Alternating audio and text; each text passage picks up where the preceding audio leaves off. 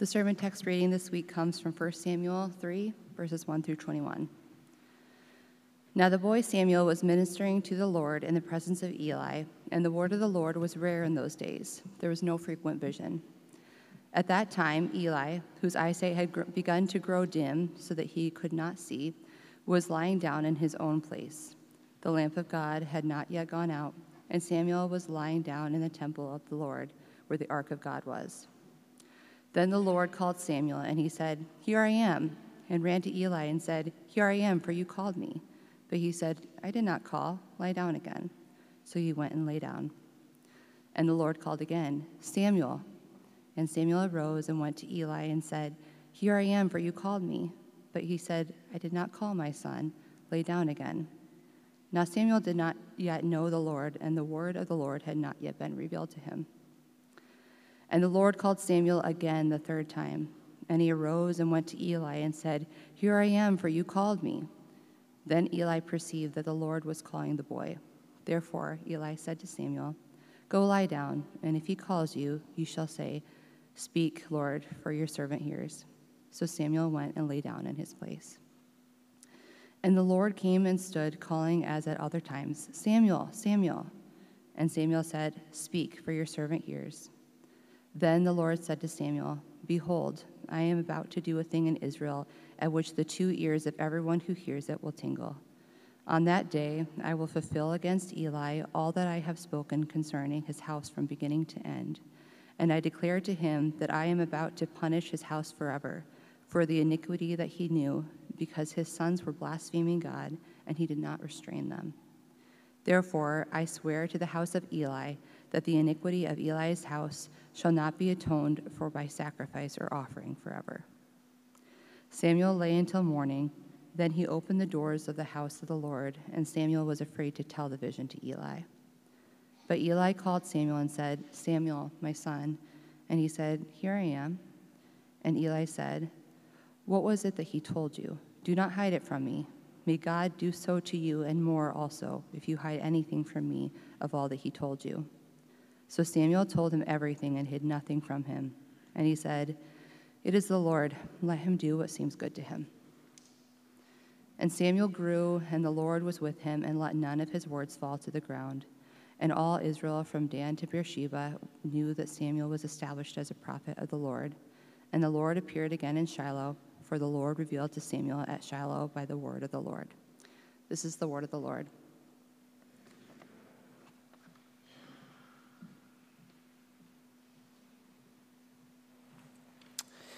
Thank you, Sarah. Pastor Dan, he's one of the three pastors here at Redeemer, he remembers growing up in a church that's very similar to Redeemer, very similar liturgy. And Pastor Dan, when he was a very young boy, he remembers in this service looking back over his shoulders, and one of the elders of this church that just was filled with beautiful, God centered, word centered liturgy, one of the elders was completely checked out, about to fall asleep, just staring at the ceiling. You see, that this man was, was physically present. This man was hearing everything that God was saying to him in the service, but he actually was not listening. Sarah just read from 1 Samuel chapter 3. At the end of that reading, say, This is the word of the Lord. And then we all stated together, Thanks be to God. We, that's, that's something we say every single week. It may never be the case that we say that just out of tradition or just religious formalism. We, we want to say that because we're actually listening, we're actually paying attention to how God is communicating to us each Sunday morning. God has spoken to us. Thanks be to God. But imagine coming to a church where there's no word of God. You, you show up, there, there's nothing to be said, just silence. There's, there's no way to know God because He has not spoken. That's essentially what the culture was like in these early days of Samuel. The, the culture was, was like Dan's former elder as a little boy. Just even those that were present, they're just checked out, they're not paying attention. And for that reason, God says, I am just going to go silent. God's word in that day was very rare. You see that in verse 1. The word of the Lord was rare. People were not hearing from God. Remember the cultural context that we started for Samuel with, coming off of the judges. In those days, there was no king in Israel, and everyone did what was right in his own eyes. You see, because the people had very stubborn hearts, they became like the elder at Dan's church. Stubborn hearts mean your ears are closed, people are not listening, and God says, okay, you're not going to listen, then I'm not going to speak.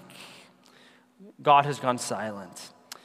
Last week in, in chapter 2, Pastor Demyron preached on this. It's the story of Eli and his wicked sons that gives us a window into just how depraved this time period was. If, if your leaders are a good picture, a, a good representation of what the people are like, if the priests are this wicked, then we know that the people are wicked as well. This is a dark time in the history of Israel. There is a famine of spirituality.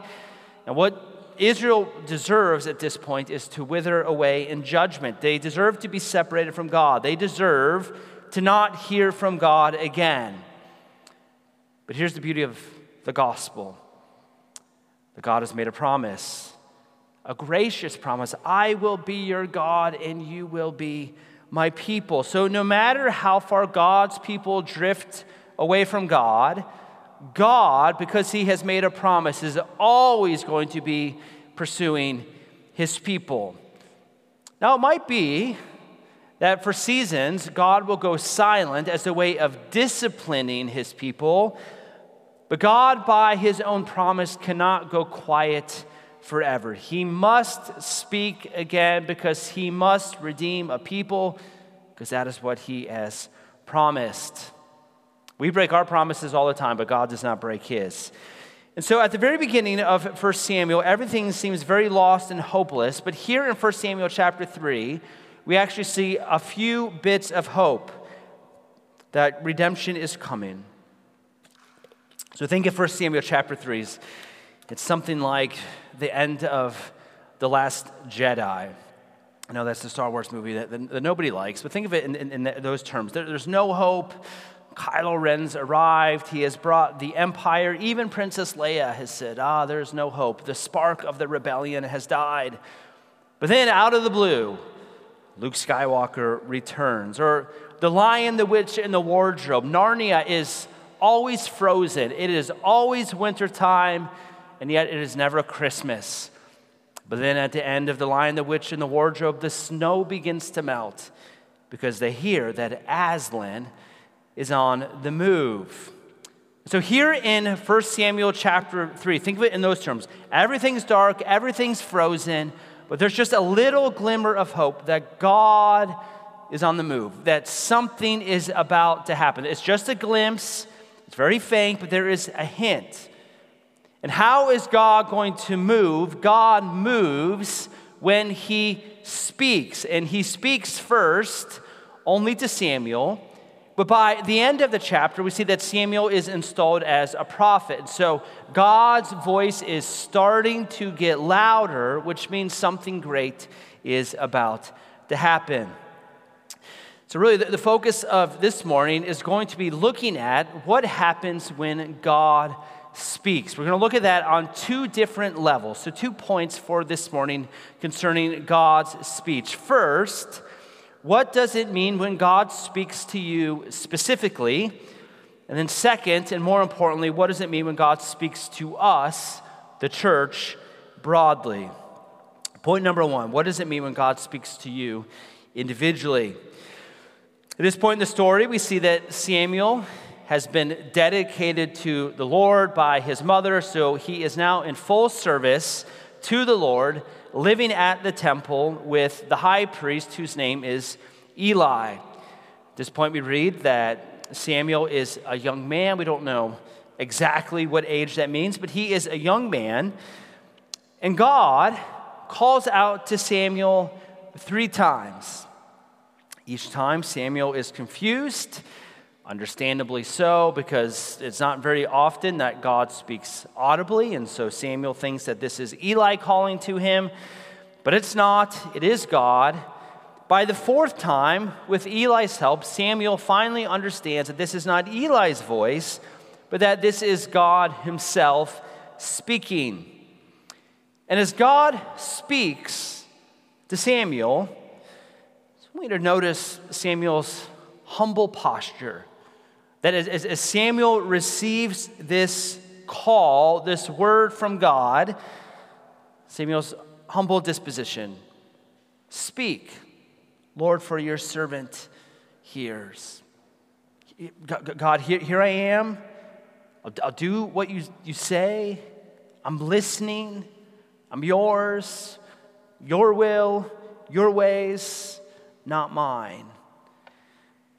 Now, notice as well that this very first call that Samuel has as a new prophet, this is not an easy call that Samuel has received.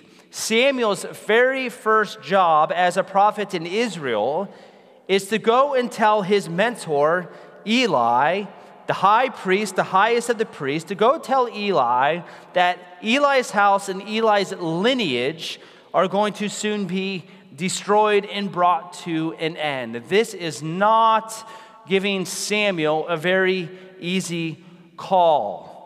His very first call is to do something very difficult. This, there's no way for Samuel to be broken in or promoted or raised up in status here. No, this is a hard, difficult call as a first job. My very first job in life was back when I was in high school and I worked at Burger King. See, I know, yes, very glamorous. I worked at Burger King. At, at, at Burger King, if you wanted to be the best of the best, you made the Whoppers. A Whopper far better than a Big Mac. That, that's, that's the best job at Burger King is if you were the Whopper guy. Now, eventually, I, I got that promotion, so I could make a Whopper in under a minute. It's the kind of skill that your pastor at Redeemer has, serious Whopper skills, but I, I had to work my way up. And so, for my first summer, eight hours a day, I worked on the broiler. And so you get the, the, bun and you put it on the top and you put the frozen patty on the bottom. You put it on the right side and then you would step over and you would take it out the other and you would put it in the warming department for compartment for uh, a few minutes until the Whopper guy got it. So that, that, that's, that's how usually it works. Usually you, you sort of cut your teeth on something very basic and then you get a promotion. But that in God's economy is not often how it works. No, Samuel is given the hardest job first. And again, I just love Samuel's humble disposition. Oh, God, I'm yours. I'm going to do it. And then he actually acts on this very difficult call. He obeys God and gives the hard word to Eli. Now, God does not speak audibly to us today. So the, the situation is a little bit different. You're not going to hear from God this afternoon the specifics of what you need to do with your life. No, God today works through His written word, the Bible. When you are illumined with the Holy Spirit, so the Holy Spirit dwells in us, gives us ears to hear what God is saying in His word. So as you listen to the Spirit in accordance with the Word, that's an internal sense of call. And then you talk to your brothers and sisters in Christian community, and they would verify with you that, yes, it seems like God is illuminating the Scriptures in a special way in your life. And then you wait for the actual call to be acted upon. So it, it's, it's, it's not quite the exact same as what Samuel is doing here in 1 Samuel chapter 3. But even still, even with some of the differences this side of the cross, even with some of the differences, Samuel is still a very good example of what it means to listen to God. When God calls you, are you willing to say, Here I am, Lord, even if it is a very difficult thing to do? Do you share in his humble disposition? Lord, I am willing to listen and to obey. You see, what the church needs today, church around the world, The church needs more people that are willing to say, Yes, Lord, I hear you, and I'm willing to do the difficult thing. According to the Joshua Project, there are 7,398 unreached people groups around the world. So take a lot of men and women that hear the hard voice of God and are willing to go to all these people groups. By unreached people groups, I'm not just talking about cities that have a lot of non Christians. There's a lot of non Christians in Detroit. Unreached means they are so unreached that even if somebody in one of those cities says, I want to become a Christian, there's not a single church, a single pastor that is there to tell them about the gospel. These are hard, difficult places. We need people that are going to hear the hard call of God and say, Yes, I am willing to do it. Perhaps the call that God has placed in your life is not to go overseas, but to join one of our church plants here in Metro Detroit. The call of God is often not into full time vocational ministry. It's just the hard call of God, wherever you are in life, to do something risky and serious for Him. To reach out to the difficult person, share the gospel, to forgive someone that has caused deep pain in your life, to really dig in and grind and sacrifice for the sake of the local church. God's call is not going to be the same for everyone. None of us here this morning are going to receive Samuel's call of going to the high priest and telling him that his house is about to be destroyed. I can guarantee none of you are going to do that because there aren't high priests anymore. So that is not going to be your call. But do you share in Samuel's attitude? God, I, I hear you. I'm, I'm, I'm willing to do it. Whether you're a pastor or a missionary or a teacher or a businessman or businesswoman, as a mom, a dad, a plumber, a politician, do you hear the voice of God and say, Yes, I'm willing to do it? The call that God has placed in each one of our lives, it is not a uniform call. We're not looking for others to sacrifice in the same way that God has called us to sacrifice. If, if, if, you're holding your call up as, as the model call that is going to lead towards you being proud and being self righteous, we ought not to compare how God has called us. But we need to share in this uniform conviction that we want to be like Samuel. Lord, in whatever ways I sense that I am being called, speak, Lord. Your servant hears.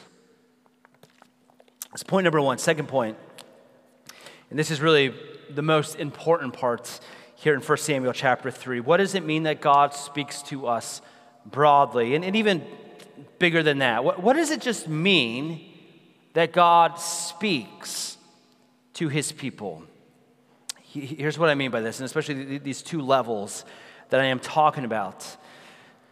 As we go through 1 Samuel, and really as you study the entirety of the Bible, you need to understand the scriptures on two different levels. And so the first level of reading the Bible is the immediate focus of each story.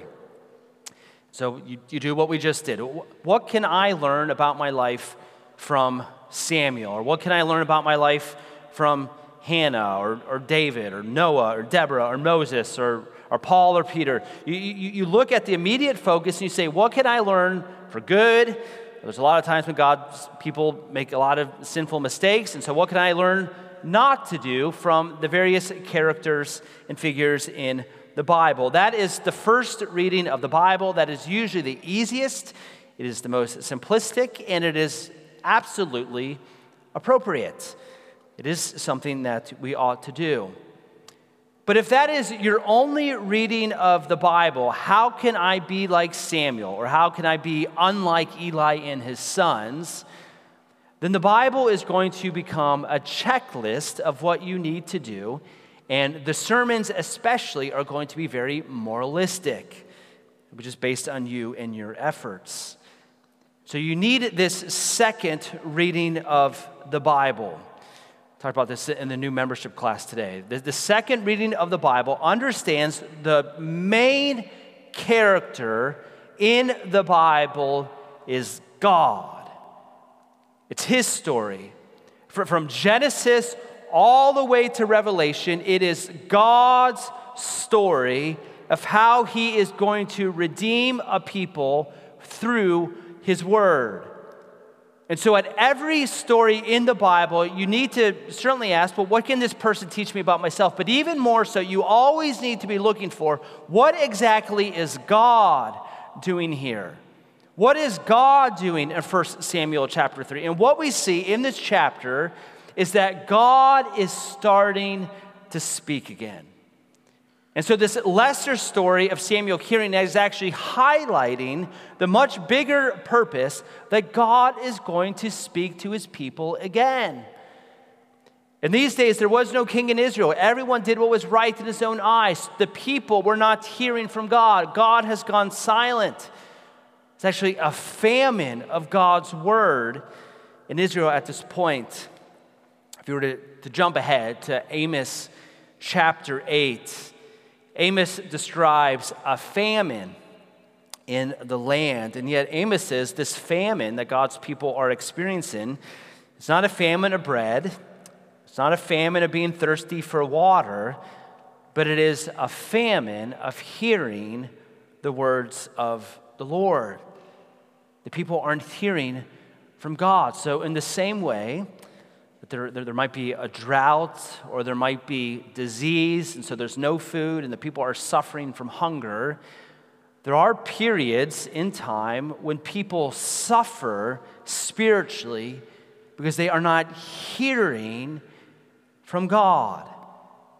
And this is one of those times in 1 Samuel chapter 3. The word of the Lord is rare. There is a famine. People are suffering because they are not hearing from God. Now, you need to understand that God's word is very different than our words. So, I, I, will say to you right now this afternoon, I am going to make a sandwich, or this upcoming week, I am going to mow my lawn. So, I am using my words to tell you something, but then I need my will to act on my words this afternoon as I make the sandwich or I mow the lawn. You see, my word doesn't actually accomplish anything. My word is separate from my actions. But God's word is very different. God's word is his active power. When God speaks, things happen. Think about how the world was made. Genesis chapter 1. God speaks, and the world comes into existence. Or the dry bones in Ezekiel, God speaks and dry bones come to life. It's from John Frame. He writes God accomplishes all his works by his powerful word creation, providence, judgment, and grace. My very good Kevin, my good friend Kevin DeYoung would always remind us at my old church that the word of God is the work of God. The way that God works is that He speaks. We also know is that God's word is His presence. So it's not just His power and His work, it is also His presence. So if you want to know God personally, you know God through His speech, through His word. As Paul tells us in, in, in uh, 2 Timothy, that, that God's word is His breath. It is the breath of God, it is the word of God. That, that, that's how close God's word is to being himself. And so wherever God's word is, there God is also. And wherever God is, there his word is also. God's word is his power and his presence. If we want to know God, we need his word. And coming off of the period of the judges, because of the people's sins, God went silent, and there's this spiritual famine in the land. There's no word, there's no knowing God, there's a spiritual famine. But what we see here is that God is gracious. So, beginning of the chapter, God's word is rare. But then he speaks to Samuel. And then notice in verse 20, by the very end of this chapter, that Samuel is established as a prophet. A prophet is the man that is given the very sobering responsibility of bringing God's word to the people. And So, what we see here in 1 Samuel chapter 3 is that God's word is going out. It's starting very small, it's rare, but by the end of the chapter, God's word is going out to the people. There's a crescendo here that what starts very quiet at the beginning is going to be very loud at the end. And that means that something big is about to happen.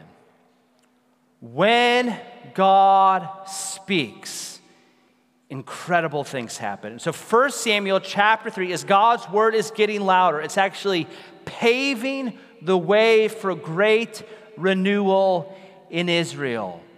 Eli, his, his, his prophetic ministry is, is, is crummy, it's terrible. That's going to come to an end. But here, Samuel is installed as a prophet. He is going to speak, which means God, Aslan, is on the move.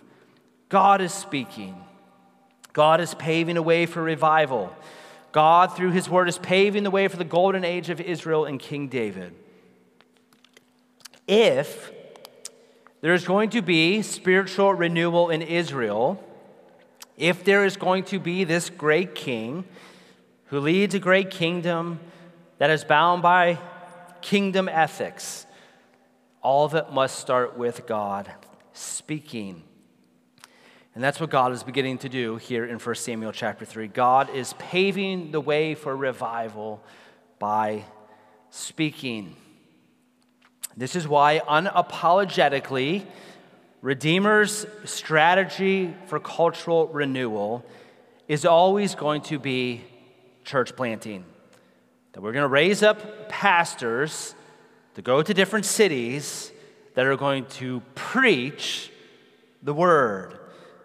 Because the more that God's word is brought to a culture, the more God's power and the more God's presence is brought about into that culture. God's way of bringing spiritual renewal is always through His Word. And that's why, really, just unapologetically, we say we're putting all our eggs in the church planting basket. It's where a lot of evangelicals are very confused today. Cultural renewal does not begin with legislation. Now, legislation might be secondarily helpful, but cultural renewal begins when there are those like Samuel that say, Here I am, I am going to boldly bring God's word, God's power and presence to the people. From Charles Spurgeon The word of God is like a lion. You don't have to defend a lion. All you have to do is let the lion loose, and the lion will defend itself. That's our cultural strategy. Simply is we want to let the word of God loose in the world. And God's work is through his word. So that is our mission to let God's word out of the cage. So here in 1 Samuel chapter 3, yes, Samuel is faithful. He is a role model, he is worth following. But the emphasis here in chapter 3 is that God is beginning to speak again. He's been quiet, but now he is going to speak. And the rest of 1 Samuel is the story of what happens when God speaks. It's going to be Dagon, the, the foreign gods, may be brought to an end. There's going to be a king that, that is raised up, and Goliath, and all sorts of wonderful things are going to happen because God speaks. And yet, like we have said almost every week in this sermon series, for as exciting as it begins here in 1 Samuel, we know that the same problem still exists. That for as golden of an age as it is for Israel, that eventually, by the end of the Old Testament, the people of God have turned back into the man at Pastor Dan's old church. They're in the back of the room. God's speaking, and the people are just looking at the ceiling, drifting off into a daze. The people's ears are closed. And so, again, God will go silent. For 400 years, at the close of the Old Testament, God doesn't speak. For 400 years, no one was able to say, Thanks be to God, because God is speaking. So there is silence. And so God needs to speak a more clear and permanent and final word. And it is in the middle of a very quiet Bethlehem night in the most humble of all places, a manger, surrounded by dirty animals and a virgin mom. Nobody is listening. In those days, the word of the Lord was rare. And yet, because God is gracious, God spoke again. And this time, his word is not through the mouth of a prophet like Samuel. This time, God's word would actually take on flesh. John 1 1. In the beginning was the word, and the word was with God, and the word was God. He was in the beginning with God.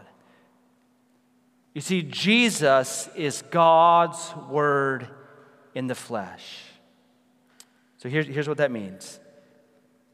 If you want more of God's power, more of His work, more of His presence in your life, if you want to experience the true renewal that Israel was after in 1 Samuel chapter 3, if you want true spiritual vitality in your life, what you need is more of God's Word.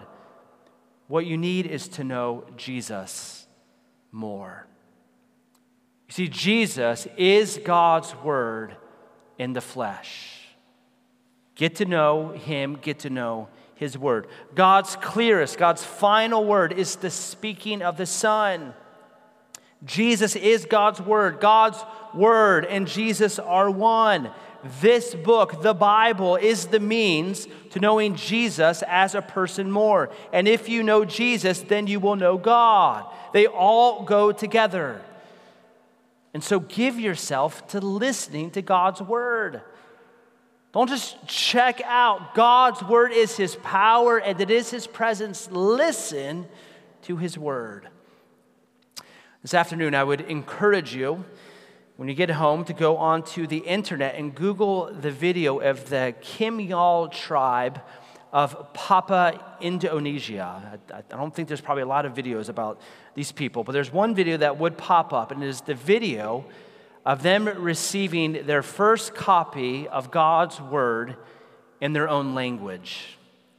Maybe about 10, 15 years ago, when the translators finally got the New Testament done.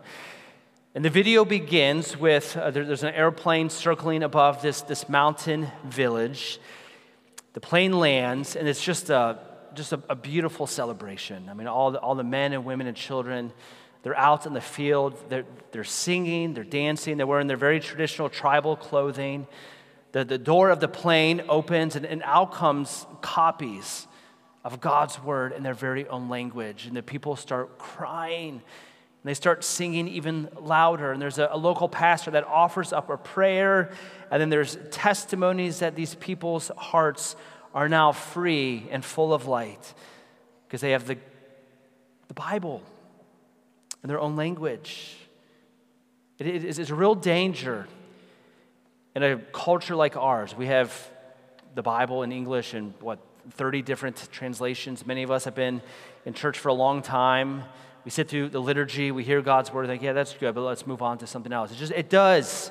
If we're not careful, it can become just routine, religious formalism. But these people, for the first time, they get to hear God speak and they're throwing a massive celebration. The Heidelberg Catechism reminds us each Lord's Day is a festive day of rest. And these people are certainly throwing a festival because they have God's word brought to them.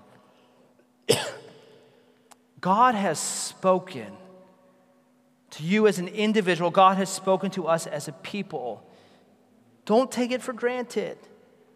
There have been periods of times, there are countries like 1 Samuel, when the word of the Lord is rare, when people do not hear from God. But thanks be to God that we do not live in that time. God has spoken to us. He's given us His word, which is clear and sufficient. God's word is His power, His presence, most clear of all.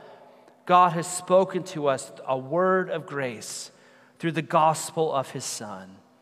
May we never be the guy from dance church just checking out the ceiling as God's word is being preached and sung and unpacked exegetically each Sunday morning.